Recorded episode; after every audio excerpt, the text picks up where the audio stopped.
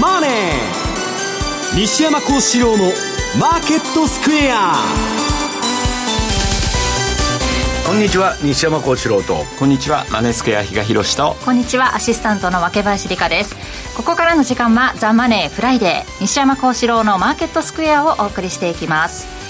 さてこの時間の日経平均株価ですが現在105円84銭高い3万6969円12銭ということになっています、えー、ずっと3万7000円乗せての展開だったんですが2時頃から少し下回るような、えー、上げ幅を縮めての展開ということになってます。昨日700円以上上げての今日ですが、うん、まあ基本的にはね円安大バーゲンセールと、はい、まあ外人から見たらね不動産も株も安いと、はい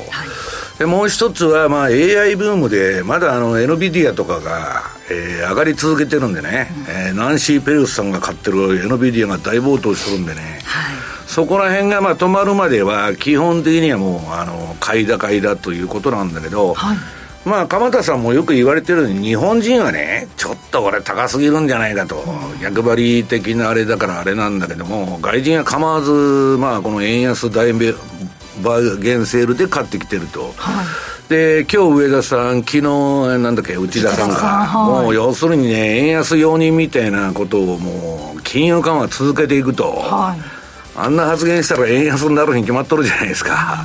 だからもう、どこまでね、やる気なのかなと思って、まあ、一部にね、もう国策で円安やってると、はい、まあ、日本の借金減らすためと、企業業績を維持するためにね、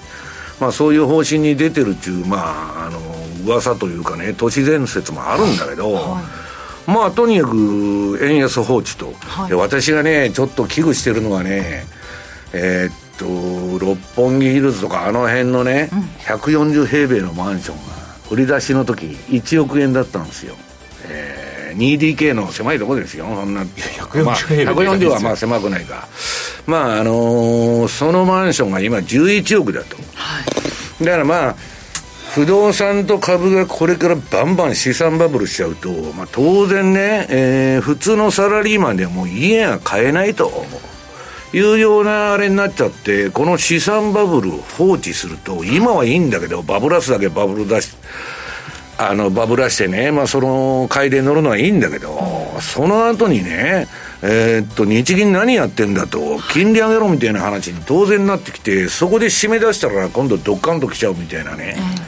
なんかちょっと、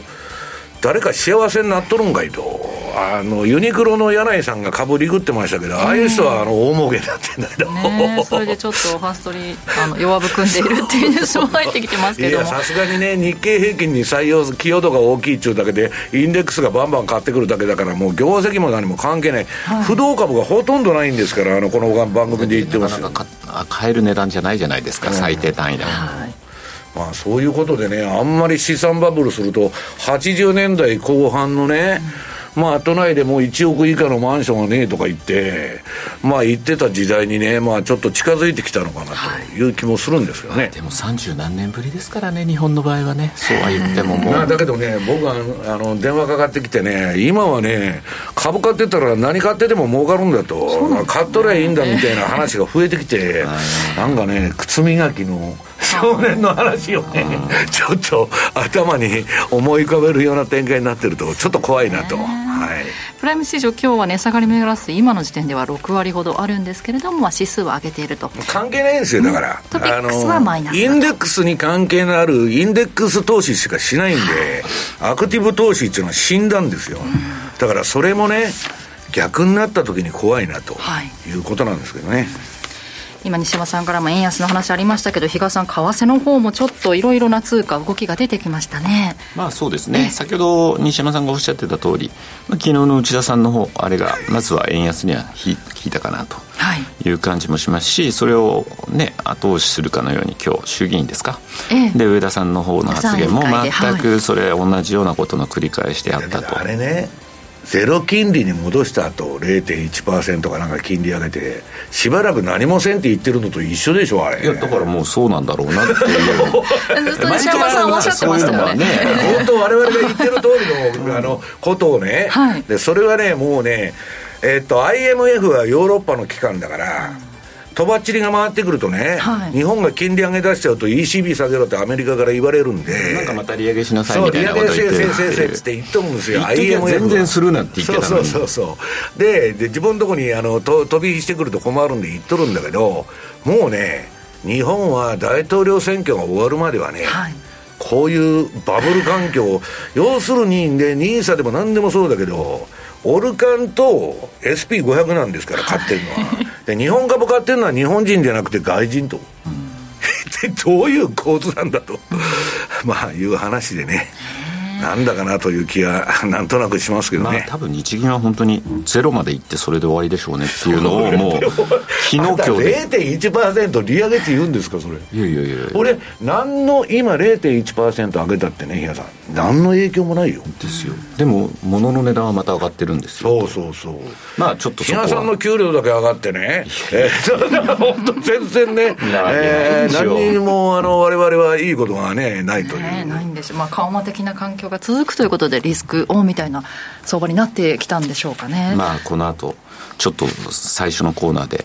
愚痴りたいと思います、はい、宣言されてますけれども、はい、ドル円今149円の3439あたりでの推移となっています。この番組 YouTube でも同時配信しております。資料もご覧いただきながらお楽しみください。動画については番組ホームページの方をご覧ください。えー、サマネーはリスナーの皆さんの投資を応援していきます。この後4時までお付き合いください。この番組はマネースクエアの提供でお送りします。ラジオ日経プロネクサス共催個人投資家応援イベント in 福岡を3月1日金曜日福岡のレソラホールで開催します。抽選で80名様を無料ご招待します。ラジオ日経の鎌田記者や経済評論家の杉村富夫さんによる株式講演会のほか、上場企業の IR プレゼンテーションをお送りします。お申し込み詳細はラジオ日経イベントページをご確認ください。ポッドキャストで配信中の番組高井宏明と横川楓のお金の話。資産運用には関心があるけど何から始めていいかわからないそんな投資の初心者に向けた金融教育番組です。楽しくお金の知識が身につく話をお届けします。ポッドキャストで毎月第2第4木曜日朝6時に配信中ぜひ聞いてください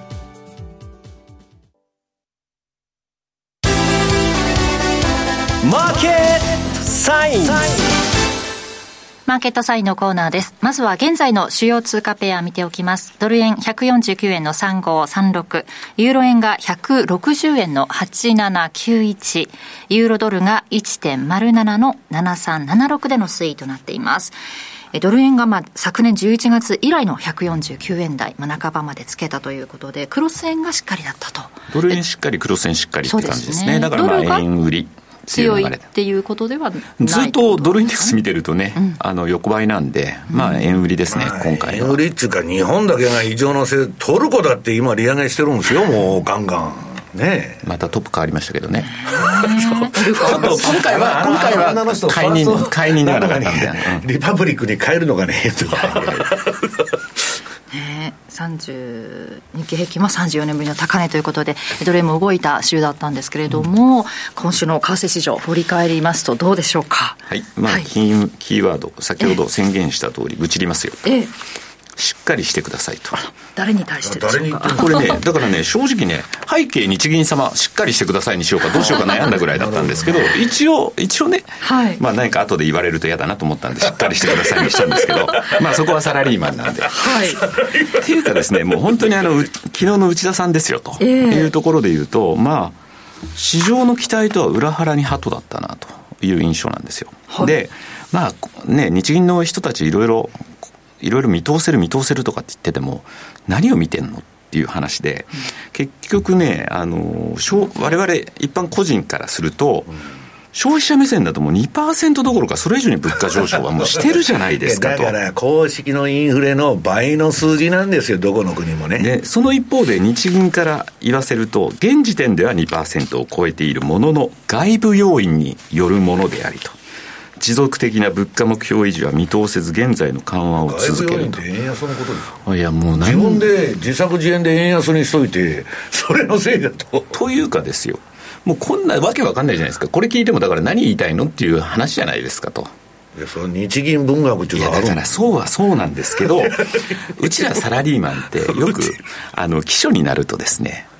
目標シートみたいなの出せと。いうふうに言わされて、で、そんな時にこんな抽象的なこと書いてたら、まあ、やり直しっつって返されるだけじゃないですかと。こんなんじゃダメだよと。いい加減ねって。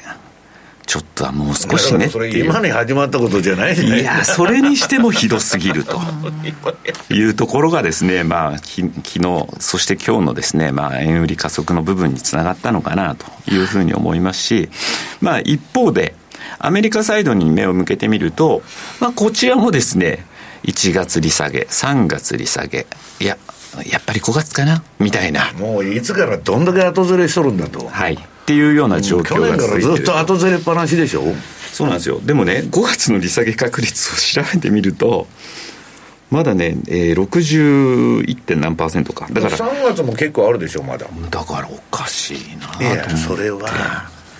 下げたくない、あ利下げしたくないという気持ちと、利下げしないと財政がやばいんで、もうね、積んどるんですよ、はっきり言って。上げても下げても両方困るっちゅうとこまで来ちゃって、だから横ばいしかないんですよ。だから、いや、だから横ばいなら横ばいでいいと思うんですよ、だけど、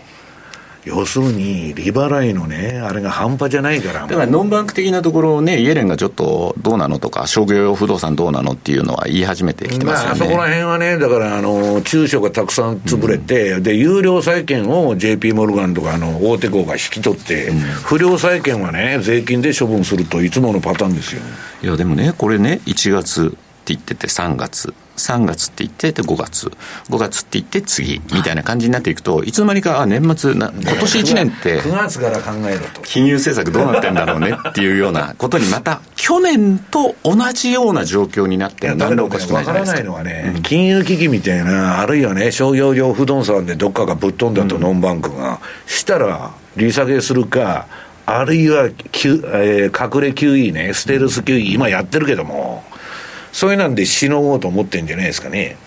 で前々から言ってる、あと WTI がここのとこまた上がってきてるでしょ、というようなところもあるので、そうすると、今度またインフレ再燃、そうすると、まあまた。だから、紙一重で地政学でなんかね、そうそうそうこれ上がってんだけど、なんか分からんよね、だからね。まあ、こればっかりはね、地政学だけは本当にはね、あの、前触れがあるわけでもないので、なかなかそこはもう、あの一般の我々には伺い知ることができない部分ではあるんですけど、でもまたインフレってなれば、また後ずれ。で、まあ10年債の。下げしたらでもインフレになるじゃん、まあそりゃそうなんですけど。で、アメリカの10年債利回りはまた 4%, 4の上。っていうところでのまあ推移がなんとなく定着しそうな雰囲気、まあ、結局金利上昇に伴ってドル買われるよねと。で、ドル円なんかは先ほど、えー、っと、若林さんもおっしゃってた、昨年11月以来っていうようなところまで、今また円安が進んでますねと。いうところ。今のところ、日野さん、標準偏差見ると、まだ調整相場、そうなんですよ。ね、そうなんですよ、でね、ここからだから上跳ねるか、下行くかという。そうなんですよ、だからこれでいくと、でも、形としては、ドル円とあとユーロ円も今日持ってきたんですけど、ユーロ円って直近の高値まだ抜けてないんですよというところを考えると、まあ、やっぱドルの方がまだこれ上、上目線だろうなというふうに思う反面、一方でユーロ円もそれにつられて、直近高値を抜いていくっていうことになると、また165とかっていう話も。また高値抜いて、まあだけど、日銀の政策から言ったら、そうなっちゃうよね。いや、十分その可能性はまた出てきたんじゃないかなと、一時収まるかなと思ってて、でももう昨日あれだけ、昨日今日であれだけはっきりと、もうちょっとゼロより上やりたくないねっていう感じが出ちゃうと。大臣が言ってるのはね、うん、ETF だだとかリートの買い入れは、当然やめると。うんその、で、まあ、売りはしないって言ってんだよ。うんうんうん、で、やめてもまあ影響は出ないだろうって言ってんだけど、影響出るかもわからないよね。まあ、そんなこんなでちょっとね、なんだかんだで、えー、ちょっと円高の流れにどのタイミングからかなと思ってた部分は、今もう大きく後退してるとでも、比嘉さんの話だと、円高なんかならないってことになってくるじゃん、日銀の姿勢からそうですよ。だから私、このまんまで、時々ちょこっと下がるんだけど、どこまでだからドル円で円安はいくんですか？円安？うん。うんこれね、155とか150円、70円で来てもほったら、ほったらかしにしとくんですか？ね、この水準になると、また介入云々とかっていう、言葉も声も聞こえるんだけど、僕ね、いろんなね、あの、海外でこう、あの、例えばね、音楽の機材とかそういうのをね、買ったりしてたんだけど、もうね、3倍ぐらいになっちゃってるの、この2、3年で。で、日本にある在庫が全部バーゲンセールで、転売屋が全部海外に持ってっちゃう。だから日本から物がなくなってるんですよ、なるほど。いやそうそういう話を聞くにつれ、やっぱりそうなってもなんかおかしくない。いや、これでね、まあ、ラジオ日経でもレコード買ってる人とかがね、ええ加減に円高にならねえのかと、もう。高くて買えないとか言ってるんですよ。うん、いや、だからこんなんどこまで放置するのかなと思って。いや、だってこの今の動きをって、逆にその介入云々とかって牽制したとしても、うん何ら過度な変動じゃないよね介入も全然牽制してこないじゃん。で、ファンダメ、いや、この間、鈴木さんちょろっとだけ言ってたんですよ。でも何の効果もなかったし、まあ、そりゃそうだよねっていう話だし、で、よく、あの、ファンダメンタルズを反映した動きが望ましいみたいに言ってるんですけど、見事にファンダメンタルズ反映してるんで、うんまあ、ここで。自分の政策の通り、円安に動いてるじゃんね。いや、だからそう考えると、これ、介入なんていう面は全然ないでしょうでも、これで一番得したのは日本政府ですよね。どんどん実質の借金が減っていってますから、今。この円安分ね。うんで、まあ、一番損なのは、まあ、あの、個人ですよね。うん、結局、そのしわ寄せはこっち来ますから、ね、だから、為替で円売ってない人がね、どんどんどんどん資産が今、目減りしてるっていう状況だと。うんまあ、それが一応ドル円だとか、はい、まあ、ちょっと黒線の見方なんですけど、まあ、円に対する見方っていうのと愚痴でしたねっていうところなんですが、はい、あとちょっとね今日の朝、はい、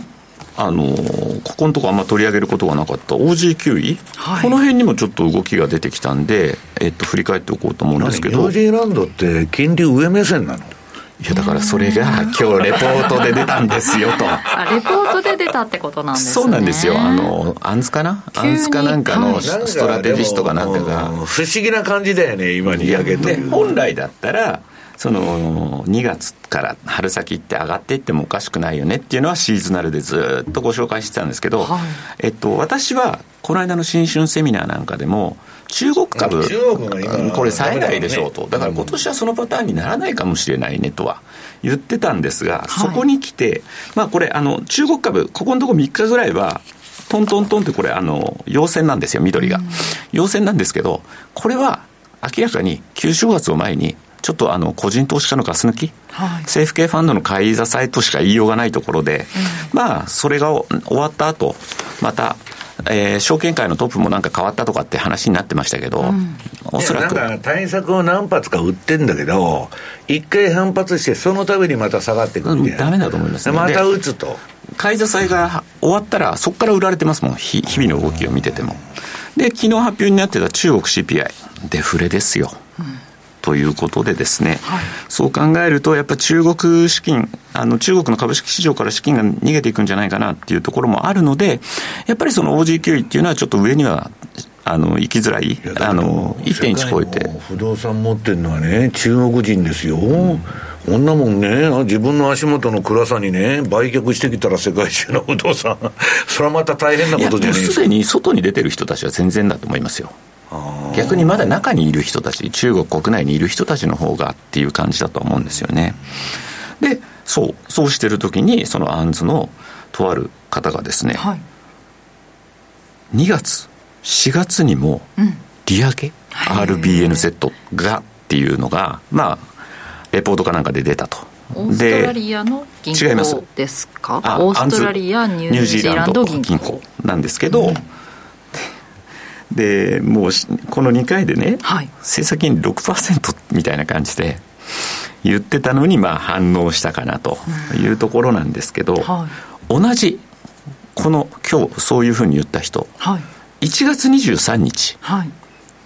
8月には利下げするよねっていうようなことを言ってたわけですよ。同じ人が。普通アナリストとかストラテジストってそうそうこんな短期間で。劇的なことがあったら別だけどね、うん、でも、まあ変えるっていうこと自体がまあなかなか勇気のいることではあると思うんですけどでもこの短期間の中で何か出たのっていうとそれはないよねというところもあるので、はい、え？でちょうど今日ラジオ日経さんにお邪魔する前に、はい、うちの社がもう2月の利上げ確率4割まで上がってますよみたいなことを言ってきてちょっともう持ち合ってたのがね下離れてますよね。そうなんですよ、ね、だから OIS なんかあれって本当に当てにならないし、冒頭で、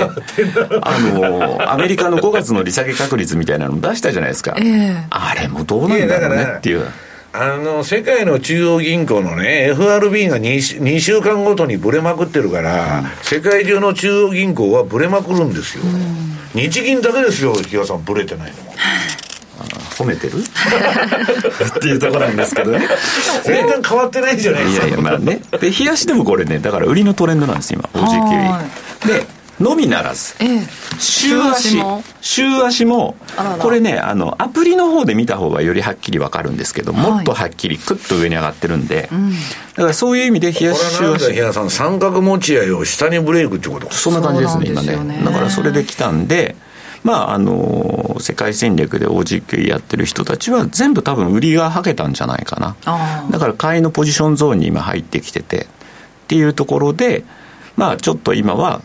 じゃあどうするっていう、うん、まああの正直私は利下げはないと思ってるんで。利上げ？利下げ。あ利上げはない、うん、RBNZ はね、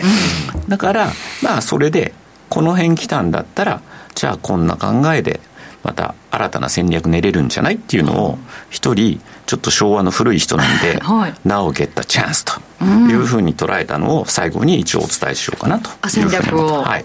本来だったらポンドドルやろうかなと思ってたら今日これが来たんで。材料が出たはい、ちょっとなんか下に行きそう下にね離れたんだったら行くのかなっていう。試合の下のブレイクみたいに見えるし、私ね今日 OG9 位の週足持ってきたんで、まあ、この後、まあチャートの話はしますけどね。わ、かりました、はい、ということで振り返っていただきましたが西山さんからは雇用統計は雇用統計を受け利下げ観測が後ずれというテーマでお話しいただきます、まあ、どちらけというかね もうアメリカのね経済指標なんか誰も信じてないんですよ、だけど一般の人は信じてる。はい、NHK とかね。こういうのでまたレートが動くからね。さっきの RBLZ も。文言でやるアルゴリズムのファンドとか、えー、いわゆるその世の中の報道っていうのは全部ねメディアの印象操作で動くから、はい、真実なんか関係ないんですよ。ポストトゥルースの時代だから、えー、言われたことに対して動くと、うん、でねえっ、と、まず資料の2ページか。あ、今日私ね、はい、もうなんか徹夜、徹夜状態で比嘉さん知ってんだけど、忙しくてね、はい、で、今日の朝この資料を送ってきて、今日オンデマンドセミナー、これは収録なんですけどね。あの、リアルタイムではないですよ。えー、この後収録して夜の9時頃公開されるんだけど、えー、靴磨きの少年が株の話をし始めたら、そろそろ相場は終わりと。いう、うん、あの、津田さんがよく言っとる靴磨きの話を、はい、今日しますんで。あれ、もう、季節的に、あれは終わりましたか、恵比寿天井恵比寿天井終わったんで、今度は靴磨きだと。あ、節分天井も終わったと。たんですけどね。今度はもうネタが靴あの靴磨きしかなくなったという。そうそう出ますね。で、えー、あ水星逆行もありますからねあの要するにね細かいことは言いませんけど、はい、市場予想のね倍ぐらいの数字出すと。でねあんなのは統計が揃っとるわけじゃなくて、はい、私は実際にね、作っとる人に聞いたことがある昔、えー、90年代に。はい大体こんなもんやろっていう数字をね、全部のデータが揃ってないんですよ。はい、で、まあ、ある計算式にぶち込むんだけど、まあ、それもね、いろいろもう何回もコンシステンシーっていうか、継続性のあるデータじゃなくて、変えるんですよ、式も。で、時の政権にやっぱりある程度忖度するんだけど、それでもね、今まではごまかした統計出してたんだけど、あの、ちょっとこれおかしいんじゃないくらいの話だったの。はい、今度は平さん、見え見えの、もうなりふり構わず、いい数字を出せみたいなことで、めちゃくちゃなことでやっちゃったもんだから、一般のね、トレーダーとか、アナリストからも、こんなね、変なデータ出されて、私アナリストで分析してるのに、はい、恥かくやないかと。あの、FRB だとか、統計局のね、えー、アメリカの労働統計局の出す数字なんか分析しててもね、もともとおかしい数字分析してね、経済なんか先読みできるかっていう話になって、はい、で、それをね、こんなことは口に出して今まで書かなかったし言わなかったけど、もう辛抱ができんって言っとるやつがおるんですよ。市場の一部からは。だけど私に言わしたら今、今頃何言ってんだと。なも昔からね、操作されてるんだと、統計なんかは。だから日本の内閣府とかだってしょっちゅう変えてるじゃないですか。で、要するにですね、えー、雇用統計はどうなったかちょっと3ページ。まあテクニカル的なことはね、まあ、えー、っと、さ、えー、資料の3ページです。ですね。あのね、えー、向こうのね、賢い大学院出た、ね、えー、一流の証券会社の分析する人がね、季節帳の数字も含めて、このぐらいやろと出した数字のね、えー、とんでもないね、それの倍ぐらいあるような数字を出しちゃうと。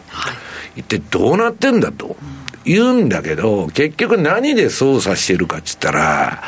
えー、っとね、二つ三つ仕事しとる人も全部雇用者に入れてると。要するにダブってるんですよ。若林さんが民主党の州で、えー、暮らしてたら、もう家賃も払えないと苦しくて。はい、で、インフレに給料追いついてないから、二つ三つ仕事するわけですよ。えー、そういうのが全部ね、えー、雇用統計に入ってて、で、まあ、単純に言っちゃうと、正社員はどんどん減ってんだけど、今のね、ハイテク企業、今をとくめく AI の業界であっても、凄まじいリストラやっとるじゃないですか。はい、あれ、そうす、社員をリストラすると株価が上がるからやっとんですよ。で、その前に取りすぎたと、あの、コロナの時に。で、それバンバン減らしてね、もともとアメリカ企業っていうのはアンダー20っつって、えー、下2割は切っていくんですよ。その稼ぎの悪い人とか。だから、こんなにいいね、雇用が出るわけないし、まあこれ過去1年間にね、結局あの、えー、フルタイムの労働者とパートタイムの比較しとんだけど、はい全然一人も増えてないわけですよ。これで緑のパートタイムだけのとこを動かして、それもね、これね、まあ、不法滞在者がたくさんいるんだけど、もうね、もうそういうのも統計に入ってもむちゃくちゃになってると。で、まあ、その辺のね、えー、細かい事情は4ページ。今週私、若林さんとあの、YouTube の動画撮って、えー、そこで疑惑の雇用統計で私がつけたタイトルじゃないんですけど、まあ、ちょっとこれおかしいんじゃないと、まあ、誰が見てもね、おかしいと。おかしいって言ってない人が、私の周りでもいませんから。ちょっとね、こんだけ見え見えの数字をね、誰が見ても作為的だなって分かるような数字を出してくるっていうのは、去年からずっと続いてるんですよ、それが。で、辻褄が合わないと。で、面白いのがね、まあ、こんなこと言うと、まあ、いろいろまた問題があるんであれなんですけど、4ページ。これね、アメリカの、アメリカで生まれた人の雇用って全く増えてなくて、はい最近増えてるのってね、2018年6月以降に増加した雇用は、全部、最近入ってきた移民の人の仕事。となると、あのね、今給料が上がってるだとかなんとか言っとんだけど、例えばメキシコから入ってきたと。給料安いから、アメリカのいわゆるスキルのない人の給料ってどんどん下がっちゃうんですよ。俺の方がもっと安く仕事するからっつって、その移民の人がやるわけ。だからね、貧富の差がなんかあの、ジェフ・ベゾスとかね、イーロン・マスクとかビル・ゲイツは関係ないんですよ、こんなもん、どういう数字になっても。まあだけど、えー、めちゃくちゃいい雇用統計が出たと。いうことで、市場はこれは利下げはないぞと。いうことで、えー、6回なんか今年なんかピークの時はね、利下げがあるって言ってて、それが5回になり、今4回ぐらいじゃないかっていう話になってきて、時期もだんだん後ろにずれてると。で、今まあ FF 金利の先物のあれ見るとね、5ページ。それでも比嘉さん、利下げには行くと。1%ちょっとかな、これ、うん、予想になってんだ。まあ、25ベーシス4回か5回。という、まあ、今のところ市場の見方になってると。まあ、これまたどんどんどんどんずれていくでしょ。そうそうそうそう。もうコロコロね、言ってることが変わるから。うん、で、株式的には、えー、なんか、どういうわけか、利下げでね、金融緩和相場を期待してるっつうんだけど、いや、それ逆でしょうと。利下げになったら、FRB のね、今まで言ってた景気中大本営発表が覆されて、えー、ごめんなさいと。景気後退に入りましたっていう合図ですからね。だから、このアメリカのバブル相場がどこまで引っ張られるか、延命できるかっていうのは、8ページ。この今、利上げの打ち止めがこれで4回目なのか、スキップしとるの。うん、去年から。そうですね。この横ばい期間をどれだけ引っ張れるか。はい。で、横ばい期間をあんまり長く引っ張ると、今アメリカのね、借金がまた34兆ドル突破してどんどん増えてんで、うんあんまり高くしたくないんですよ。だから、あのー、前回の放送でもイエレンがね、えー、2兆ドルの借金を1年未満の、えー、米国債で調達しとるというような状況なんでね、もう上げても10億、下げても10億と。はいもう私が当局者ならしばらく横ばいで置いとくしかないなと。だけど、ウォール街は今度利下げで帰って行っとったんだけど、えー、いつでも私が言ってます7ページですね。えー、ドットコムバブル崩壊の前も、えー、リーマンショックの前も、利上げ停止期間は株が大暴騰してますんで、これはいけると。FRB はしばらく何もしないと。ましてやね、日本の上田さんが金融緩和続けるって言ってんで、えー、日本の個人からの米国株買いが大量に入ってくると爆買いだと。いうことで、えー、ウォール街のトレーダーに聞くとですね、もうバンバンの長期で、いや、買っといたらいいんだよと。だから結局外物を日本人が買うから、またそれは円売りの材料になっちゃうんですよね。で、なんか知らねえけど、オルカンに1日なんだっけ、え、1000億円だったっけ？なんだったか、まあなんかもうとにかくね、えー、爆買いって去年から言ってんだけど、さらに爆買いが増えてると。で、えー、アメリカの景気動向をね、えー、最も敏感に反映するアメリカの2年国債の金利8ページを見てもらうと、これね、売りトレンドで利下げ観測が出てたんで、だらだら下げてたんだけど、買いになっちゃったと、今。で、まあ、しばらくね、据え置きじゃないかと。だそうなれば、当然、えー、どう言ったらいいんですか。うん、ドルは、割と強含むわけですよ。うん。だから、8ページのユーロドルの冷やしはね、私のシグナルではまだ、これユーロの買いシグナルが出た後、一回上がって、今ドスンと下がって、今、あ、これユーロドルじゃない、ユーロ円になっちゃう。これ間違ってるな。これユーロ円のあれで、あれ？ユーロドルはじゃあ、あ、本当だ、ない。ユーロドルはね、まあ、じゃあここ飛ばしてください。はい。で、今、ユーロ円のチャートも見てもらったんでね、比嘉さんが言うように、まあ前の高値こそ抜けてないんだけど、まあバンバン言ってると、まあ円安、円、円の大、日本の大バーゲンソウルと。で、それはそうでしょうと、10ページ。円が下げ幅拡大、タイドルで149円台と、日銀副総裁の発言に反応と。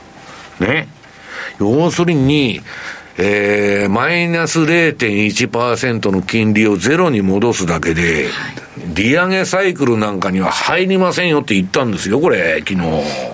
ええー、みたいな感じで、海外では当然ゼロ金利解除したら、その後利上げに行くと、教科書通り、思ってる人も多いんですよ。はい、えー、何それと。たらこんなもんね、もうますますバブルやないかいと。で、その横のね、えー、これ日本だけがまだだから世界のセントラルバンクのね、中央銀行の金利でマイナスを続けてると。だから、これはね、めちゃくちゃな日本で資産バブルが起こるんじゃないかって言われても、株も不動産もね、えー、青天井だと。で、11ページ。うん、あ、ドル円はね、これ、今日の線がちょっと一番最後緑色になってて見にくいんですけど、まあ、買いトレンドが、えー、今赤ですから、チャートが。まあ私は黄色で売り持ち、赤で買い持ちに転換するっていうあれなんで、何にも変わってないと。で、あの、マネースクエアさんのね、えー、っと、この前のあのー、M2TV のテクニカルフォーカスでは、もうドル円の押し目買いだって言ったんだけど、日銀があんな姿勢でいる以上、怖くて円なんか買えるかよと。で、今のね、だらだらした相場で、スワップ金利払いながら、円買っていくのはね、だから、ストレスとね、あれしか残らないと、だからあの、日本が金利を上げるか、利上げサイクルに入るか、アメリカが利下げサイクルに入らない限り、この状況って比嘉さん変わらないでしょ。と思います。うん。で、まあ、そんなことで、次13ページに飛んでもらって、日経平均の CFD。まあこれ日経平均の週足なんですけどね。これはもう私が言ってるように、さっきのあのユニクロだけ見ても不動株何もない中で、外人が爆買いやってるわけですから、ほいでね、あのー、世界の株式市場に最も弱気なね、ジェレミー・グランサムさんって GMO のね、えー、まあトップがいるんだけど、この前ね、ジェレミー・グランサムの、えー、講演聞いてたら、アメリカ株はバブルだと。あんなもんもう崩壊するけど、日本はね、常に遅れてきたと。ね。で、20年間遅れとったんで、20年上がるかもわからんみたいなね。それ何で上がるのかもわかわかりませんよ。インフレで上がるのか何で上がるのか。ただ、比較感の問題で、アメリカと比べたら日本株は安いと言ってるわけで。まあ、まともな企業もあるし、たくさん。まあ、そんなことでね、ただし、それがね、実現した場合、はいえー、3万7千円、8千円、9千円、4万円、4万2千円、4万2千円と、だんだんバブってくるわけですよ。ね。えー、都内の不動産も1億、1億5千万出さんと買えんと。そういうふうになってくると、日銀何やってんだと。まともに働いてても一生家買えませんよと、我々。よく暴動が起こらないなと。海外だったらね、暴動が起こるようなレベルの物価上昇なんですよ、日本。はい誰も何も言わねえという話でね、14ページ。私はね、この日本の日経平均に採用されてる銘柄のね、不動株のなさと、外人の爆買い、この円安大バーゲンで日本買いが出てる限りね、こんな最、最高値89年12月の、いつ抜いてきてもおかしくないと。むしろよくこんな低いとこでとどまってるなと。これだけ緩和やってるんですよ。で、ニーサだなんだかんだ言って、投資のハードルもガンガン下げてると。まあ私は大統領選挙までがまあその賞味期限だと思ってんだけど、それでもね、どんどん行ってもおかしくない、もしかしたら。で、これね、だけどね、資産バブルになっちゃうと、当然日銀は利上げに追い込まれる。内田さんが何言おうが、上田さんが何言おうが、そうなった時に折り返してきたら怖いぞと。円安だけで企業業績下駄吐いて、外人しか買ってない日本株が、その巻き戻しになったらね、あるいは私怖いなと思ったのは、三菱重工が利益の9割配当で還元して、自社株、あ、三菱重工でね、三菱商事、バフェットを買ってる。あれ、バフェットはね、すごいアグレッシブなおっさんだから、ガンガン言うんですよ。配当上げろだとか、もっとね、自社株がやれと。えー、言うこと聞かん会社は売っちゃうんですよ、あの人。だからね、日本の商社も、えー、構えてて、バフェットの方針に逆らってね、自社株買いしないとか配当出さないと、売られたら、バフェットが売ったっつったらね、商社。急落する可能性あるんですよ。だから、まあいろいろね、ちょっと不安要因はあるんだけど、この状態でいったら私は資産バブルが発生すると。で、15ページ。こと、これはね、私の知り合いから来たメールなんだけど、まあ実際にね、えー、六本木に拠点を持たれてる方が言われてるんですけど、まあ私の友人も何人か六本木に不動産持ってる人いるんだけどね、要するに、えー、2003年に売り売り出された140平米の 2LDK のね、六本木ヒルズの部屋は、ね、いえー、あ、売り出しの時は2億だったんだ。はい、うん。それでも高くて買えないけどね。それが今11億だと。で、こんなもんいくらでも上がってくるんですよ。ね、円安でそれでも安いと。ね、香港に比べたらまだ安いと。ね、ニューヨークに比べたら安いと。ロンドンに比べたら安いと。そんなことになってきて、で、問題は日本人が給料上がって買ってんならいいんだけど、買い手のほとんどは外人と。ローン金利2%未満、価格の70%を定利のね、銀行借り入れでみんな購入しとると。いやー、だからね、円安によってね、11億でも安い言うて買うとんですよ。いやいやいやと、だって今、あの、エレキギター1本1億5千万で売れる時代ですからね。もう、比嘉さんが言ってたポケモンカードとかあんな世界も通り越しちゃって、全部転売屋。もう全部転売の世界なんですよ。だから日本から仕入れて海外で売ると全部儲かると。変なキャリートレードやっとる。でね、まあこれはね、その人が言われてる、まあある人、まあちょっと名前は明かせないんですけど、まあ非常に立派な人が言われてるんですけどね、これ。このままいったら、ただしこの人はね、日本株は買いだって言ってんだけど、株はですよ、今の需給から見て。日本が立ち直る可能性はゼロだと。30年先まで。なんでかっつったら、日本の国を優秀な国にするのは、教育だけなんだと。私がね、この前デンマーク行った時、デンマーク人がみんなそれ言ってた。一番国で大切なのは教育なんだと。リテラシーを国民に上げないと、国っていうのは滅んでいくと。で、まあ、岸田政権にね、その件全くなくて、えー、公立大学の補助金を削り、えー、天文台の予算を削減し、山中教授の兄弟 iPS 細胞の研究費の、えー、国費打ち切り。あれだけの研究してるのに、ウクライナに援助すると。喉にはしませんと、えー、iPS は打ち切りだと言ってどういうことだと。だから、まあ要するに教育に力入れてないんで、えー、昔の人ばっかね、ノーベル賞今もらってるけど、もう日本人はこれから受賞者が出ないって言われてる。だから、教育の効果が出るのは20年かかってね、今そういうのに逆行した政策やってて、そうするとね、今のその負のスパイラルはこれから10年続くことになると。で、合計30年間ね、日本は没落していくんじゃないかと。今、今この人は日本株買ってるんですよ。だけど、まあそれは今の特殊要因でやってるだけで、まあちょっとどうかなと。で、16ページ。これ、比嘉さんが言ってた OG9 位。OG9 位の週足で、えー、白い中抜きのシグナルは逆張り。逆張りシグナルで、えー、これはまあストキャスティクスに基づいてるんだけど、今ね、この5ドル、ニュージーランドドルの週足見ると、直近ではね、この白い中抜きのあの下の矢印が出てから、はい、下に下がってて、要するに5ドル売りニュージーランド買い。で、うんとね、ちょっとね、売りトレンドになりそうな黄色い、これ騙しかもわからないけど、ほとんどトレンド出ないんでね、週足では。ことになってて、やっぱり5ドルが弱いなと。まあ、だけど弱いんだけど、おおむね比嘉さん、この青の、私が聞いたボックスのレンジ内での動きじゃないかと。ね、まあ、そのニュージーランドがね、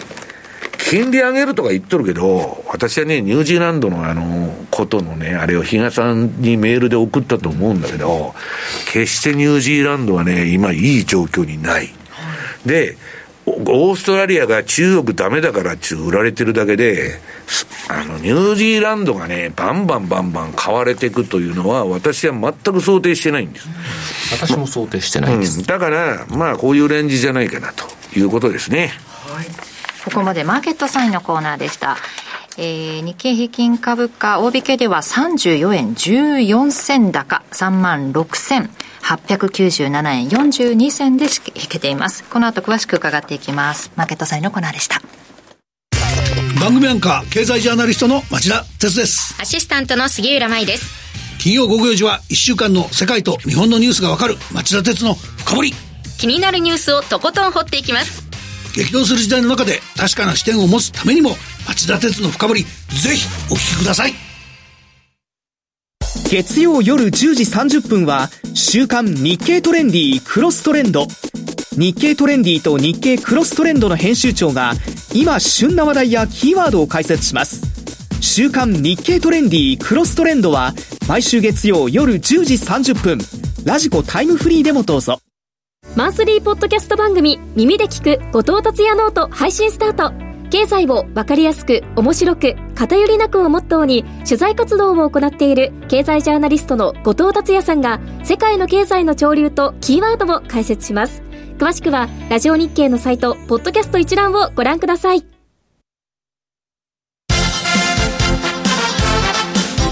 ゥデイ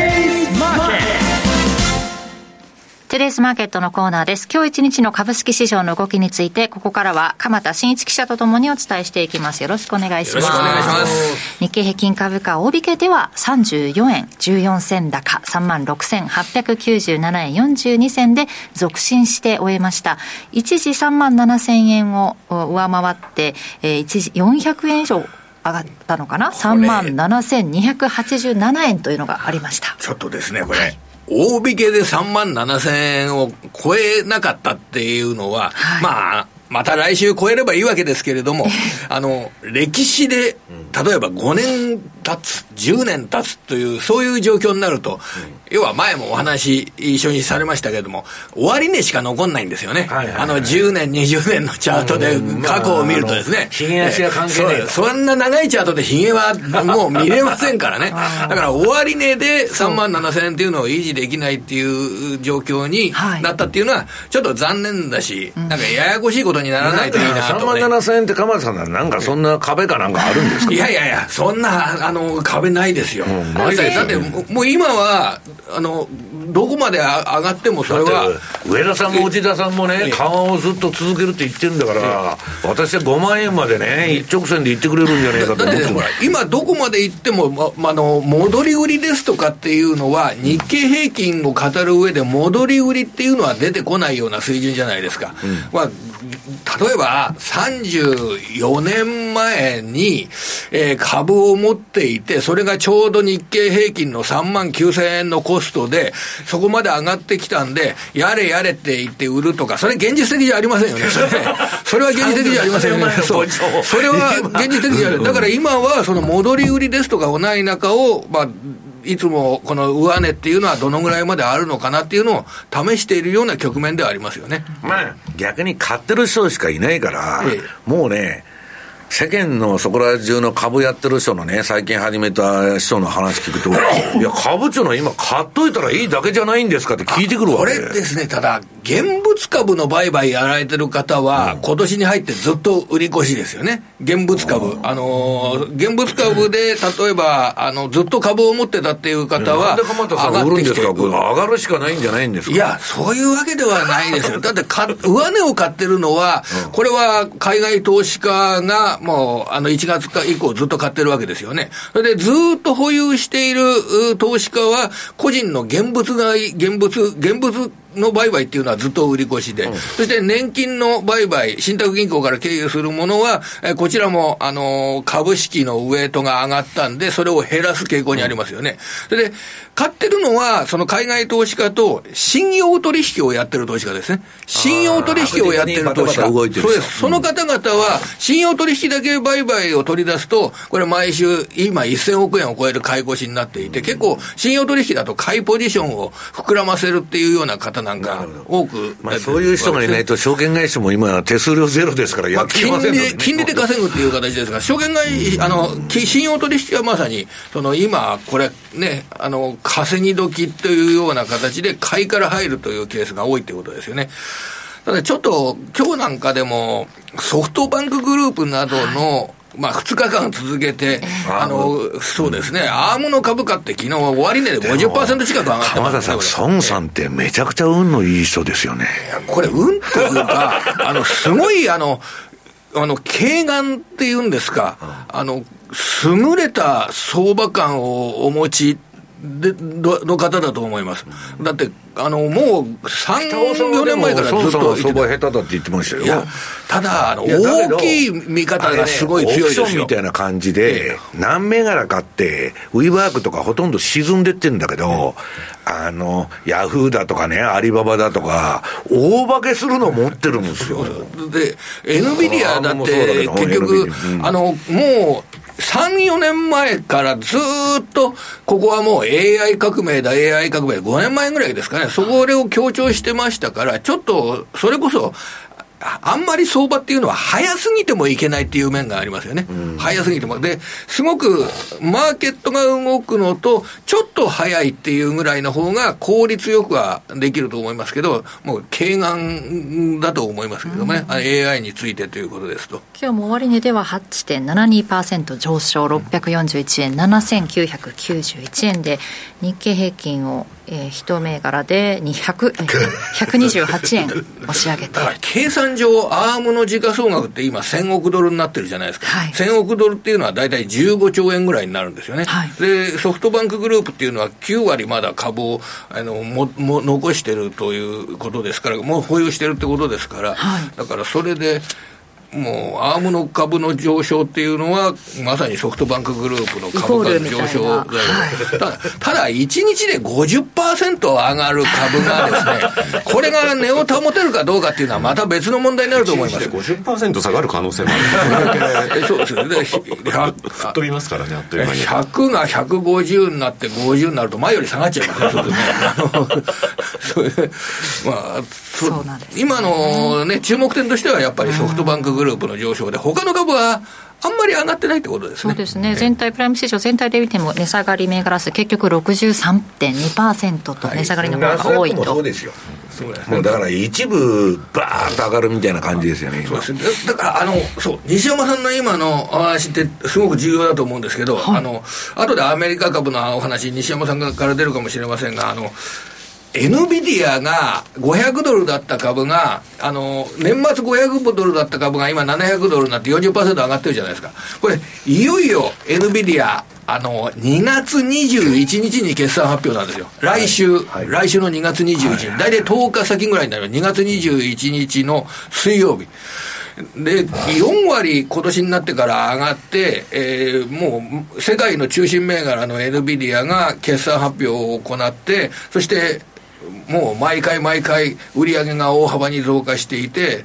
それを前提に株価が成り立っているという状況ですから、はい、で、まあ予想するのは困難なんでしょうけれども、来週の水曜日の NVIDIA の決算に向けての心理戦っていうんでしょうかね、うん、それがやっぱり来週のポイントになるどこも目標株価バンバン上げてるじゃないですか。はい。ハードル高くなりますよね、だからね、そういう意味で、ね、再来週ですかね。再来週です、ね、再来週ですね。あ、来週は、あの、12から始まるのが来週ですね。すね。だから再来週の2月の21日、はい、この時に、えー、2月締めの決算発表ですね、うん、あの NB あごめんなさい、1月締めですか、えっ、ー、とそうそう、1月締めの決算発表、はい、これが2月21日。に、結構早いですね、締めてから3週間で NVIDIA が決算発表するってことですね。うんだから H100 で H100 っていうその GPU、はい、こちらをね、メタが大量に買う、そういうような状況の中で、今年の、まあ、売上成長が市場の期待をにちゃんと応えるようなものになるかって。いうことで大事ですね、これね。目標株価800とか、ね、そういう数字も出てきてますから、えー、いや、あそこだけ、ほいで、業績も本当にいいんですよ。あとですね、はい、半導体でいうとですね、あの TSMC、えー、こちらもアメリカの市場で、えー、月次売上高が発表された後の2日間で、1日目が4%高、2日目が7%高、それで熊本に新しい工場を作るっていうのが大きなニュースになって、うんはい、要は、その TSMC にとっては生産の多様化というのがかなり前向きに、えー、そうか、台湾や中国ではなくて、日本やアメリカやヨーロッパ、ドイツで、えー、工場を作るんだったら、それだけ安心だっていうことで、株価が今、結構上がってるわけですよね、うん、この意味合いっていうのは大きいんじゃないかと思いますねあれ、NVIDIA、加熱がなくても、もうどこの国も助成金バンバン出してんで、すごく投資しやすいじゃないですか。ああ、TSMC の投資ですね。じゃない、TSMC ね。ねだから、あの、この国の方は安全保障上、半導体がしっかり手に入ると、すごく嬉しいわけですよね。熊本県も相当潤ってんじゃないですか。バブルでしょ、もう。住宅なんかもね高くなってるって周辺は言ってますけれども、じゃあ来週その日経平均は3万7000円つけてくるのかどうかというところですけれども終値で。一回終値でつけて落ち着いた方がいいでしょうね、えー、いいねあの、ね、3万なんかもうね語る上で、はい、日経平均を語る上でですねそこまでいったねそう3万7000円を一回終値でつけてまあその後あの調整すれば、あのどこいつ、いつが高値だったねっていうのが分かりやすい話になりますからね、それは。材料になりそうなところ、注目しているイベントはやはり、あの、小売売上高がアメリカで発表されました。はい、僕は、あの、現段階だとですね、もうこれから先は、アメリカの経済が悪くなって、消費が悪くなって、金利が低下するとか、そういうような場面になった時の方が、日本株は注意しなければいけないと。そんな基本的な考え方を持ってます。どちらかといえば僕はもうアメリカの経済は強い方が日本株にとっては非常に良い。はい、金融政策よりも経済のあの状況に関心が移ったのではないかそのように考えております。はい。7月のアメリカ小売売上高15日木曜日夜発表されるということです、はい、このあたり注目だそうです。ここまで鎌田記者にお話伺いました。どうもありがとうございます。ではマーケットを簡単に振り返っておきます日経平均株価大引けでは、えー、34円14銭高い3万6897円42銭。高いところでは9時44分に3万7287円26銭がありました。トピックスはマイナス4.75ポイント、2557.88ポイント。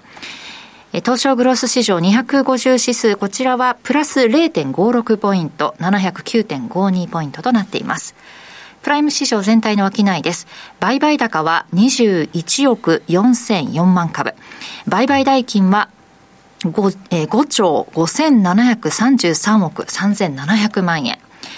そしてプライム市場全体の値上がり銘柄数は565銘柄で全体の34.1%。値下がり銘柄数は1048銘柄で全体の63.2%。変わらずが44銘柄となっています。商品市況です。直近の国内の金先物は 1g9762 円、48円高で0.49%の上昇。直近の東京原油先物は1キロリットルあたり7万2090円、1470円高で2%以上の上昇となっています。ではここからは今週のアメリカ市場の振り返りについて西山さんからです。はい。えー、もう AI の話ばっかするのも飽きてきたんで、えっと、米国株で、まあちょっと変わった動きしてる人がいてですね。はい。まあ、普通の一般の人は NVIDIA だ、そら、えー、マイクロソフトだなんだってやってんだけど、えー、18ページ。これ、ウォーレン・バフェットさん。はい。バフェットさんは今何やってるかって言ったら、もう、粛々とこのあの、えー、あれですよ、オクシデン、オクシデン タルペトロリアムですね、石油株をバンバン買っとると。はい、で、まあ、これ、ここの社長やってる人は、あの、女性社長で、まあ、バフェットさんのお友達でね、で、まあなんか50%ぐらい株持って、まあ子会社化するんじゃないかみたいな話もあったんだけど、はい、まあ、ね、そこまでやってなくて、ただ、どんどんどんどん積み増しててですね、えー、こんな原油が下がりまくってる。今ちょっと地政学でね、吹き上がっとんだけど、はい、ここ数日。えっと、石油株を何しにこうとるんやと。で、中国景気が悪いっつうんで、原油価格が下がり続けてきたわけですよ。なのに、おかしいじゃないと。みんなが言っとんだけど、これはね、戦争対策なんですよ。まあ、チャーリー・マンが亡くなっちゃいましたけど、あの人はあの、第二次世界大戦行ってますんでね。で、要するに地政学だとか戦争の準備を、えー、オクスデンタルでやってると。はいで、今のハイテクバブルの方は、アップル上がってくれたらポートフォリオの半分だから、まあそれはそれでええわと。しっかり分散してるんですね。集中投資の鬼と言われてるんですけど。はい、で、まあこの人すごいアグレッシブな人なんでね、怒られるわけですよ。何やってんだと。で、あの、えっと、バフェットがね、面白い、あの、買収する企業ってね、結構立ち直るんですよ。はい、あの、余計な経費全部削れと。いうことでね、まあ、今時間がないんで、もうそんな話はしてませんけど。でね、日本の企業も株持たれた以上は、バフェットさんの意にそぐわないことをすると、はい、バフェットが売ったなんて言ったらね、もう終わりかっていうことで下がっちゃうじゃないですか。はい、だからこの、三菱商事さんもですね、大還元競争の号砲かと、まあ日本経済新聞の報道ですけど、なんとですね、えー、自社株買い5000億円。ね。で、収益の9割を、株主に還元すると、これはバフェットに還元するわけですよ。収益の9割を。ならこれでウォーレン・バフェットも満足してくれるだろうと。いう話になるわけですよ。だからまあ配当成功もすごくさ、えー、高くなってくると、これから。で、そうしないとね、だけど、これ上場してるとね、もう長期計画なんかできなくなるわけ。あんまりこういう myopic になっちゃって、えー、配当出せ、何出せと、長期投資も設備投資もできなくなってくるわけですよ。だからこれはまあなんかいろんな問題があるんだけど、まあ私はね、これバフェットさんが売ったらどうなることやらと。いうのがちょっと心配だなと。はい、みんなあのバフェットが買ってるっつって載ってるんですけど、で、えっと、次が、その、オクシデンタルのチャート。これ週足なんだけど、週足の方が分かりやすい動きなんで、えー、ほぼ横ばい。はい、で、今私のに、あの、週足では売りトレンドになってる。全然上がったの、まあ、まあ当たり前って言ったら当たり前で、ただ、石油株あせ、あの、原油の値段が下がってる割には、すごい値、値持ちが良くて、今あの、で、スライド出してもらったけど、これニューヨーク原油ね、WTI の CFD のあの、冷やしなんだけど、こんなもんね、だいぶ前にピークつけてから、えー、下がり同士で、で、この前一回上がって、行ってこいになって、今横ばいなんですよ。で、なんでバフェットが、皆さんね、えー、買ってるかということをよく考えた方がいいと。要するに、これから地政学的に何か起こると彼は踏んでるわけですよ。起こらないかもわからないけど。で、よくよく考えると21ページのこの三菱商事のこの週足なんですけどね、最近まあその例の自社株買いとか配当を発表して冒頭してるんですけど、これもエネルギー関連ですからね、はっきり言って、この商社株っていうのは。だからまあバフェットさんはハイテクはアップルと。あとはエネルギー株をやっとると。いうことで、どっち転んだって、はいえー、地政学でむちゃくちゃなインフレになっても、えー、石油の株が上がると。ね、エネルギー株が上がると。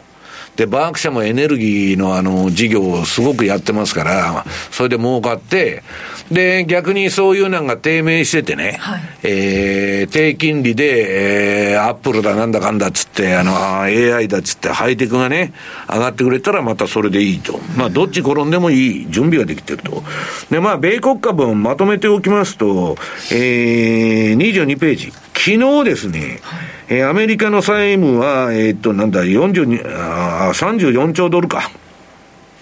要するに突破してね、2ヶ月で2000億ドル、えー、借金が増えとると。借金増えとるって、これ金ばらまいとるってことですからね。はい、株上がるは GDP 上がるに決まってるじゃん、こんなの。で、それって成長値言うのかと。皆さんね、よく考えてください。債務を増やして、借金を増やして、それ成長って読んどるんですよ、GDP に置き換えると。いや、そんなん自作自演っていうか、両立てじゃないですか。資産と負債と両、あ資産と負債と両方膨らましてね、資産の方だけ見て GDP いいんだと、株価の業績いいんだと、ね、金ばらまいてたら、そんなも上がるに決まっとるじゃないですか。だけど、これ、いつまで続けられるのっていうことを、みんな、心配しててね、昨日イエレンさんがね、アメリカの議会に呼ばれて、いや、持続不可能ですと。言っとんだけど、持続不可能だけど、経済は大丈夫ですと。言っとると。いや、それは、経済危ないって言うわけないよね。だけど、あの、地銀危機とかね、あんなんに警鐘鳴らしてて、一応アリバイで、私はちゃんと皆さんに言っときましたよ、というあれなんです。SP523 ページ。まあこれもですね、もう何にも変わらん電車道相場で45度の角度でずっと上がっていっとると。もうちょいで5000だったらねっていうところなんですよね。首の皮1枚でちょっとね、に、に、なんだ、3万7000円とか5000円とかね、まあ節目に来とるってそういうことになってるということですね。ここまでトゥデイズマーケットのコーナーでした。3月2日土曜日に新潟で無料投資セミナージャパンツアーを開催しますティアパーソルホールディングスメディロムキッズスマイルホールディングスニューアートホールディングスが IR プレゼン。そして櫻井英明さんが株式相場を展望し注目銘柄を解説します。お申し込み方法はラジオ日経ウェブサイトから。抽選で70名様をご招待。締め切りは2月22日必着です。企業トップが語る威風堂々。毎週水曜日夕方4時40分からオンエアパーソナリティの毎度。相場の福の神藤本信之さんが厳選した上場企業の経営トップをゲストに迎え事業展望や経営哲学などを伺いつつトップの人となりにも迫るインタビュー番組です。企業トップが語る威風堂々はラジコタイムフリーポッドキャストでも配信中。ほら聞いてや。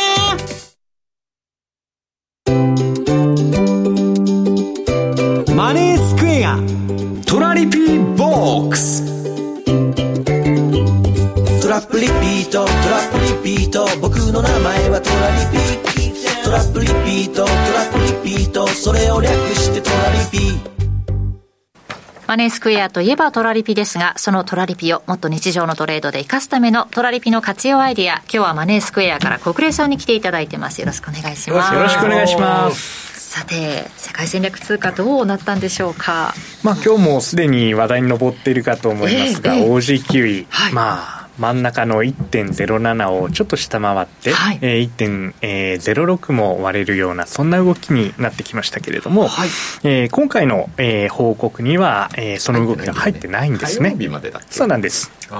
はい、なので、まあ、とはいええー、1週間で利益確定の回数が5回ということなので、まあ、1日1回ペースで、えー、しっかり利益を取ってくれていたと。い。うことで、はい、3867円積み上がりまして、えー、合計が66万円の確定益と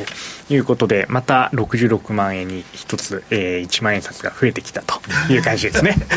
で評価損がほとんど今多分それでないんだよね、ね、ちょうど値打ちからして。もう本当に毎回この番組で報告するたびに減っているんじゃないかっていうぐらい、ねえー、現在538円マイナス、はい、はい、かといって全く動いてないわけでもなくしっかり利益を積み上げながら評価損も少ないというまさに絶好調ではあるんですがまあ今日はさすがにちょっと下がってきた関係で評価損も膨らんでるというふうには思いますがその分利確できてるからね確かに。そういうことなんですよね、うん。まあ、トラリピ繰り返しにはなりますけれども評価損を、えーまあ、しっかりとマネージして、はい、えー、そしてそれを、えー、利益に変えていく、まあ、こういう手法ですから、えー、評価損を抱える瞬間というのもありますけれども、えー、それがまあ基本的には戻っていくだろう、まあ、こういう想定ができる上では、うん、平均回帰にかけると、そうなんですね、うん。で、えー、まあ前半、えー、この番組でも紹介あったかと思いますが、まあ、今のところ本当にニュージーランド2回も利上げするのかと。1回も利上げしないと思うよ。そうですよね。ということで、まあ、この戦略にとってはある意味、えー、今日の内容はハッピーな内容だったのかなと逆に買い持ったんでまたそれで戻るでしょうと、フェイクニュースであと戻ったみたいなね。そうですね本当に。グッジョブですよ。文言に反応しちゃうからね今の相場は、何が出ようと。はい、えー、そしてえー、3つの通貨ペア、トラリピ向きの、はい、えー、まあ、隣同士の国を、えー、通貨ペアとして、えー、取り扱っている OG キウイ、ドルカナダ、そしてユーロポンド。こちら、えー、3つの通貨合わせて、えー、10回の利益確定が、えー、行われました。はい、6364円積みまして、こちらのお確定益も123万5018円ということで、パフォーマンスとしては、えー、38%という形形になっております。まあ、本当に OG9 位評価損、えー、あんまりないですよという話でもありましたが全体で見てもやっぱり7万5000円ということで、はい、えー、300万円の運用で、まあ、トラリピですので、えー、比較的小さめの評価損が続いているという非常に好調なパフォーマンスで、うん、あると思います。来週はちょっとこのリピート回数とか確定損益がねそうですね。期待されますね。はい、はいえー、そして、えー、マネースケアチャレンジ始まるということで、えー、今年1年マネースケアはさまざ、まな、まあ、チャレンジを行っていきますとい。うことでご紹介していますけれども、はい、えー、先週もご紹介しましたマネースクエアポイント還元祭りはいえー、こちらですけれども、えー、マネースケアに口座をお持ちの方、ポイントというのがつくんですね、取引によって。はいえー、そして、マネースケアポイントを、えー、現金に、えー、交換、つまりキャッシュバックです。えー、FX 口座に戻していただくと、この還元率、今はお得になっています。ということで、えー、取引いただいている皆様、ぜひこの機会2月中に、えー、これ2月だけのキャンペーンですので、うん、えー、ポイント交換、あ、まだやってなかったな、ポイント貯まってるかなというふうに思ってらっしゃる方、一度口座を除いて、ポイント交換まで足を、えー、運んでみていただければと思います。5万ポイントだったら5万円がそのまま口座に次の月に入るってことですからね。そうですね。はい。えー、ミニマム1000ポイントから、えー、交換できるという形でしたね。うん、はい。はい。そして。そのポイントが、えーまあ、大きくもらえるチャンスということで、えー、2つ目キャンペーンご紹介いたします、はい、えー、こちらは3月末までのご入金、えー、に対してポイントをつけますよということで入金応援キャンペーンをただいま開催開催しております、うん、はい。えー、この入金今回比嘉さん特徴があるんですよね。スワップポイントの振り替え。それも入金としてカウントしましょう、うん、そうなんですよね。これなかなか今回面白い企画だなと思いまして。スラップのあれを振り返るとポイントもらえるそうなんですよ。えこんな機能あったんだみたいな方あのえー、ぜひこの機会に使っていただければと思いますので、うん。はい、えー、まあ、そんな機能もあるんだよというご紹介も兼ねたキャンペーンでございますので、うん、えー、この機会にスワップポイントの振り替えちなみにこれプラスのスワップポイントの振り替えだと入金としてちゃんとカウントされるんですが、はい、マイナスのポイント振り替えてしまうと出金になってしまうので、そこだけはお間違いない、ポイントが減るわけではないけれども。そうなんですよ。はい。ご入金10万円ごとに150ボーナスポイントつくという、大体これまでって10万円ごとに100ポイントだったんで、ええ、渋鎮のマネスクにしてはちょっと色ついてるよねと。渋鎮って自分で。私が言っちゃいけないですね。また怒られそうだな。怒られるよ本当に。それぐらいお得な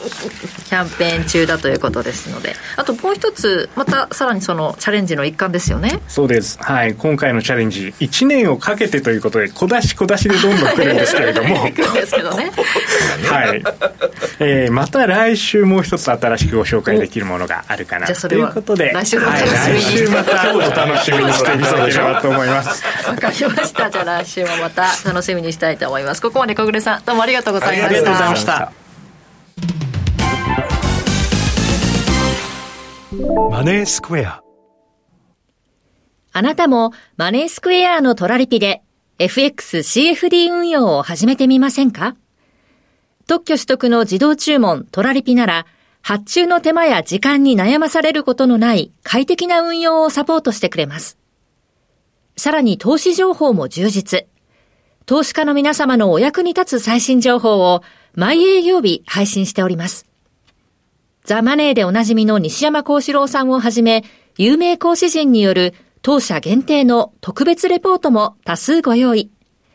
マネースクエアの講座をお持ちの方であれば、すべて無料でご覧になれますので、ぜひチェックしてみてください。今なら新規講座開設キャンペーンも開催中です。講座開設はもちろん無料。お申し込みはおよそ5分で完了いたします。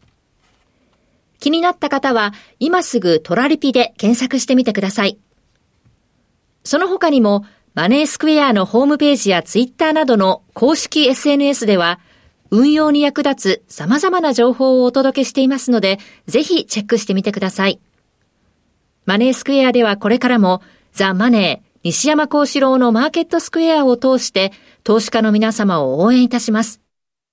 株式会社マネースクエア、金融商品取引業、関東財務局長、金賞番号第2797号。当社の取扱い商品は、投資元本以上の損失が生じる恐れがあります。契約締結前交付書面をよくご理解された上でお取引ください。Thank you for listening to ラジオ日経。ラジオ日経第2放送の音楽専門チャンネルラニーミュージックでお送りしているリクエストコーナーの特別版が期間限定でお聞きの第1放送に登場。ラニーミュージックオールリクエストアワーオン RN1 シャッフル。本日この後夜9時30分から。Stay tuned! 人生の半分損してるって言ってるやつは疑ってかかった方がいいですからねえ えー、はい、若者の皆さんは怒っていいですよ 怒っていいデータ活用を楽しく学べるコンテンツ Your Data Your Life 各種ポッドキャストサービスで配信中親しみやすいテーマからデータとの向き合い方を考えてみませんか？Your data. Your data. Your life. Your life.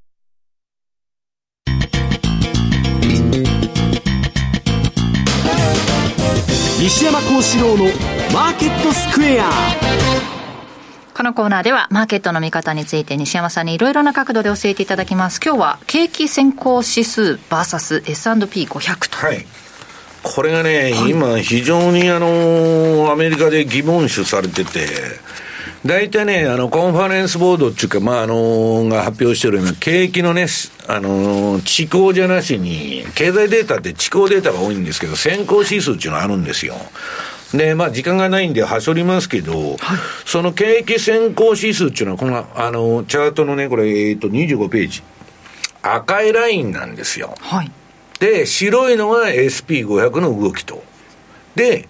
この景気先行指数っていうのは素晴らしく株価の先行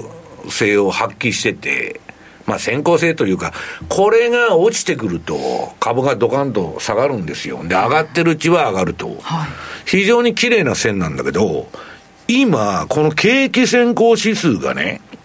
えー、ドットコムバブル崩壊前だとか、リーマンショック崩壊前まあ崩壊中っつってもいいのか、みたいな落ち方をしてるの。はい、だから実体経済そんな良くないんですよ。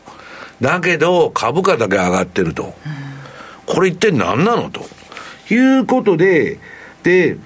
結局ね、中央金、さっきのね、34兆ドルのあれで金ばらまきまくって、まあ一部景気のいいとこはあるんだろうけど、要するにまあバブっちゃってるわけですよ、市場が。ジャブジャブで金融機関が。で、それで、まあ国家管理相場になってるんで、まあ歪み、市場にね、歪みが生じてきて、で、こういう状態になってるんじゃないかと。で、これはね、トラリピじゃないけど、平均回帰したら怖いぞという話になるわけですよ。で、まあ2007年のね、天井前だとかなんだとかも同じような状況にあって今、これ本当にね、えー、これからも上がっていくんだろうかっていうのが、まあ、向こうの弱気筋というか、まあ、普通に経済指標を見てる人は、この株価おかしいんじゃないと。はい、で、私もいろんなエコノミストにこのチャートを見せて聞いてんだけど、おかしいっつってみんな言ってると。で、次26ページ。まあそうした中でね、今あの、商業用、商業用不動産とか住宅ローンの問題がね、えー、いろんな吹き出してきて、特に西海岸はもうむちゃくちゃになってて、えー、イエレンさんが議会に呼ばれてですね、えー、破綻の恐れがあると。住宅ローン市場でノンバンクを注視しとると。ね。言っとんだけど、えー、それでいて危機は起こらないっつって言っとるんですよ。で、まあ私はもうさっき言いましたように、大手行にね、どっか引き取らせて銀行がやばくなった場合は、はい、えー、それも有料債権だけ引き継ぐんですよ。で、不良債権は税金で処理と。はい、ますますあの借金が増えると。で、ただね、歴史が繰り返すって言ったんだけど、まあ、去年からこの地銀危機っていうのはね、始まってて、去年っていうか、まあ、あの、例のシリコンバレーバンクが、まあ、あの、バーっと、えー、水面上に出てきたんだけど。今週その受け皿だったニューヨークバンクなんちゃらがねなってましたよね。それが比嘉さん27ページよ。ああ失礼しましたこれうちは大丈夫だっつって発表しとったんですよ。ね。で預金もどうのこうのとか言っとんだけど止まらない一応会社側が発表したんで、えらく一瞬戻したんだけど、私もリアルタイムで見てたんですよ。おお、戻っとるなと思ったら、結局今、底根近辺で、うだうだやっとるだけで、まあ、あの、格下げのオンパレードでね、まあ、見せしめ、これね、有料校って言われてたんですよ、地銀の勝ち組っつって。なんか日本でもそういうところありましたけどね。さすがにでもね、アメリカの地銀って言われてもピンとこないですね。うん、で、28ページ。まあこれね、日本もあの、キャリートレードっていうのをやってまして、えー、この前、青空銀行がなんか配当取りでみんな NISA で買っとるのに急落してどうしてくれるんだと。で、その横に書いとんだけど、まあ、青空の場合はね、まあこの、不動産絡みの損失が出て、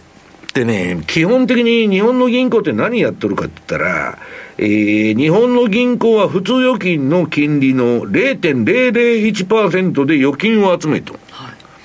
はいえー、利回り3.8%の5年国債買うか、あるいはね、もっと、えー、ハイイールド債だとか、あるいはリートだとか不動産だとか、まあいろんな仕組み債買って、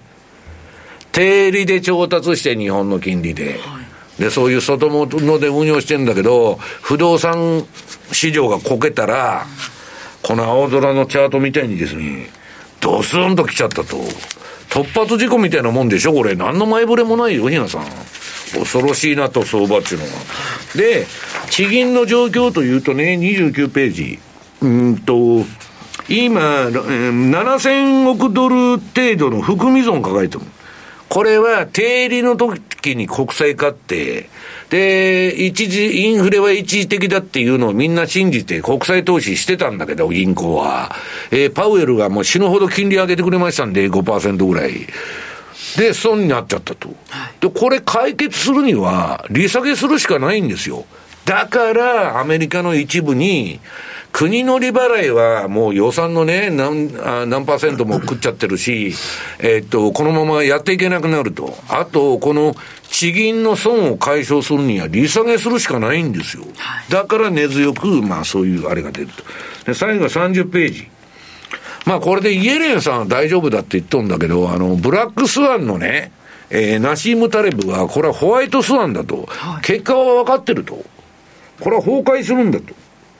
死のスパイラルに入るって彼は言ってるんですよ。で、その横のガンドラックさんは、まあ最近あのダブルラインでね、株の均等ファンドとかいろんな株の商品も出してるんだけど、基本的には、えー、このバブってる相場を横目に現金とゴールド買いなさいって言っとるんですよ。ええー、みたいな話でしょ。まあだから、まあ相場っていうのは皆さんいろんな見方があると、はい、こんなことであの日本では報道されませんのでね、えー、まああのこういう話もあるということでご紹介しました。はい。ここまで FX マーケットスクエアでした。部長、どうした？最近君絶好調じゃないか。例のプロジェクトも成功させて、もう出世間違いなしだな。実は会社を辞めたいんです。え？このままだと夢を目指せなくなりそうで。夢って？芸人です。なんでまた急に？いつも家ではラジオでニュースを流してるんですけど昨日間違えて芸人さんのラジオに合わせちゃって。でもその話がもう面白くて面白くて。ああ笑うってこんなに幸せなことなんだって気づいたんですそれで芸人を目指すのか？はい。自分が芸人なんて笑えますよね。笑ってもらえるのは芸人の本望だろ。部長。その昨日のラジオ俺にも聞かせてよ。あはい。ラジコのタイムたまたま流れてきた声が人生を変えるかもしれない。いい偶然をあなたの耳に。ラジコマネースクエア投資戦略さて、来週に向けての投資戦略伺っていきます。比嘉さん、どうしましょうか？はい、えっと、まずそれをお伝えする前に、えっと、ちょっと気になることは、今日夜、アメリカの年、えー、CPI の年次改定があるはずなので、はい、で、来週、ねまうん、で、来週また、その CPI が出てくるというところがあって、去年って大幅上昇してたんですよ。年次改定で。っていうのがあって、えー、っと、今の状況でそういうふうになれば、はい、また利下げ後ずれみたいな話にしかならないので、うん、まあちょっとそういう意味では、今日のそその数字っていうのはちょっと気になるところかなというところ。で、それを受けて来週 CPI がどう出るか。っていうところは一つ、来週ちょっとドル絡みでは注目しているところがありますと。はい、で、まあそれ以上に注目しているのが、まあここでポンドドルっていうのがいつものあれなんですけど、今日はさすがに OG 給与言おうかなと。で、まあ、あの、先ほど来ちょっとチャートでも見ていただいた通り、今、日足でも週足でも、えっ、ー、と、売りのトレンドですと。で、週足なんかの、えー、チャートを見てると、まあ、1.05ぐらいまで、もしかしたら下がってもおかしくないかなというふうには思ってはいるんですけど、実際、まあね、冷静に考えれば、利上げないよねって普通に私たち声揃えて言うぐらいなんで、まあ、それで一旦ですね、あの、どこまで下がるか、一回どこまで下がっていきて。コントの要点はね、比嘉さん、三角持ち合いは下にブレイクしたんだけど、うん、前の安値あるでしょ？そう。そこで止まれば、フラット調整になっちゃうんだよ。それがだから丸5ぐらいなんですよね、とまあ、いうところにはなそうなれば、トラリピには最適のパターンそうなってきたときに、実はここって今もう買いゾーンでトラリピの仕掛けっていうのはなされてるんですよ。ほう。ではあるんですが、あえて私今日お伝えしたかったのは、場合によって、平均回帰っていうところをお話しされるじゃないですか。逆にここ、あの、OGK の下値っていうのは1、パリティはそうそう割れることはないでしょうっていうのがあるわけですね。だからもう下が見えてるでしょうと。で、ここからでもいいので、少し下がってきたところで、利益値幅を広めにして、買いだけをちょっとポジションを仕込んでおく。逆張りの回帰そうなんです、うん、それで後々また平均回帰で1.0708例えば2月のあの RBNZ 金利据え置きですと。いうふうにだったらもうそこで戻っちゃうわけじゃないですか。っていう話になるので。だからその時にまとめて利確する。でその前その前までに仕掛けてたトラリピは一定程度 ATR で利益値幅をしっかり取ってちゃんとチャレンジに早速、はい、で2枚2段戦略的な形でやっておく分にはいいのかなと。だからまあ、どこまで、今また1.06よりちょっと上で止まっちゃってますけど、まあ、この後また、えー、ロンドン勢入ってきて、また丸6とか割れてこないとも限らない。だからそこら辺で、まあ、えっ、ー、と、まあ、1.05、丸6ぐらいで、買いのトラリピ仕掛けておいて、えー、1本あたり5000通貨の仕掛ける罠の数21本。はい利益値幅はあえてつかない0.1ぐらいで当てで入れとくわけですよと。で、これで100万円の資金をこれに割り振ると、0.990までは耐えられる。つまりパリティより下までは耐えられるよねという言い方になるので。まあ、そこがだから損切りポイントってことですね。そうなんです。でも、あえてそこまでは耐えられるって、これまでのリスクとは一緒にしてますので、そこら辺で少し買いだけを貯めておく。まあ、うまくいけば2月28日には利確できるかもしれないっていうところがあるので、それであるんだったら別にスワップの負担っていうのもマイナスなんですよ、買いから入ると、はい、でもそこまで大きなものにはならないだろうし、それ以上に、まあ、あの通常のトラリピを走らせておくことで、そこは十分カバーできるんじゃないかなというところで、あえて今日は下がってるからどうする？売りで追っかけるの？っていうんではなくて、はい、買い向かいですというお話でした、うん、うん、なんかオーストラリアもそんなになんですか波頭派寄りではなかったというかインフレはまだねまだ利上げの目っていうところはですね、うん、コメントで残ってたのは確かに意外でしたと、はい、ただそうは言ってもやっぱりね中国の影響は受けやすいだろう。でもやはりあのオーストラリアの場合は資源国である強み、ニュージーランドはどうしても酪農というのがメイン、観光っていうのがメイン。そうすると GDP の規模が全然違うよねってなっちゃうと、やっぱりパリティ割れっていうのはそうそう考えにくいでしょう。だったらもうそこが見えてるんだったら、逆にそれを逆手に取るというのが今回の戦略かなというふうに思ってます、うん、そこをちょっと行ったり来たりするところを厚めに取ってみようという戦略プラスでどうでしょうかというお話でした、はい、また来週のね世界戦略通貨の結果も楽しみにしたいと思います、はいさてオンデマンドセミナーこの後西山さん収録されて、はい、夜ね、はい、配信されると。多分配信されると思います。はい。テーマが靴磨きの少年が株の話をし始めたらそろそろ相場は終わりなのかどうかというお話ということですよね、はいえー、ぜひこちらも楽しみにして夜ご覧になってください。今回3連休ですから。そうですね。そういう意味ではじっくり見ていただける時間もあるかと思います、うんドル円が現在149円の3435さっきちょっと半ば5丸近くまで行ってましたよね。ユーロ円が160円の8594とちょっと161円に近づいてきている。なかなか円売りが収まりそうにない様子になってきてますね。致し方なしという感じですかね。日銀の姿勢からすると、はいお休み挟みますけれどもどういうことになるのかちょっとしっかり見守りたいと思います。さあ番組そろそろお別れの時間となりました。今日ここまでのお相手は西山幸四郎とマネースクエア比嘉宏と若林理香でした。さようなら。この番組はマネースクエアの提供でお送りしました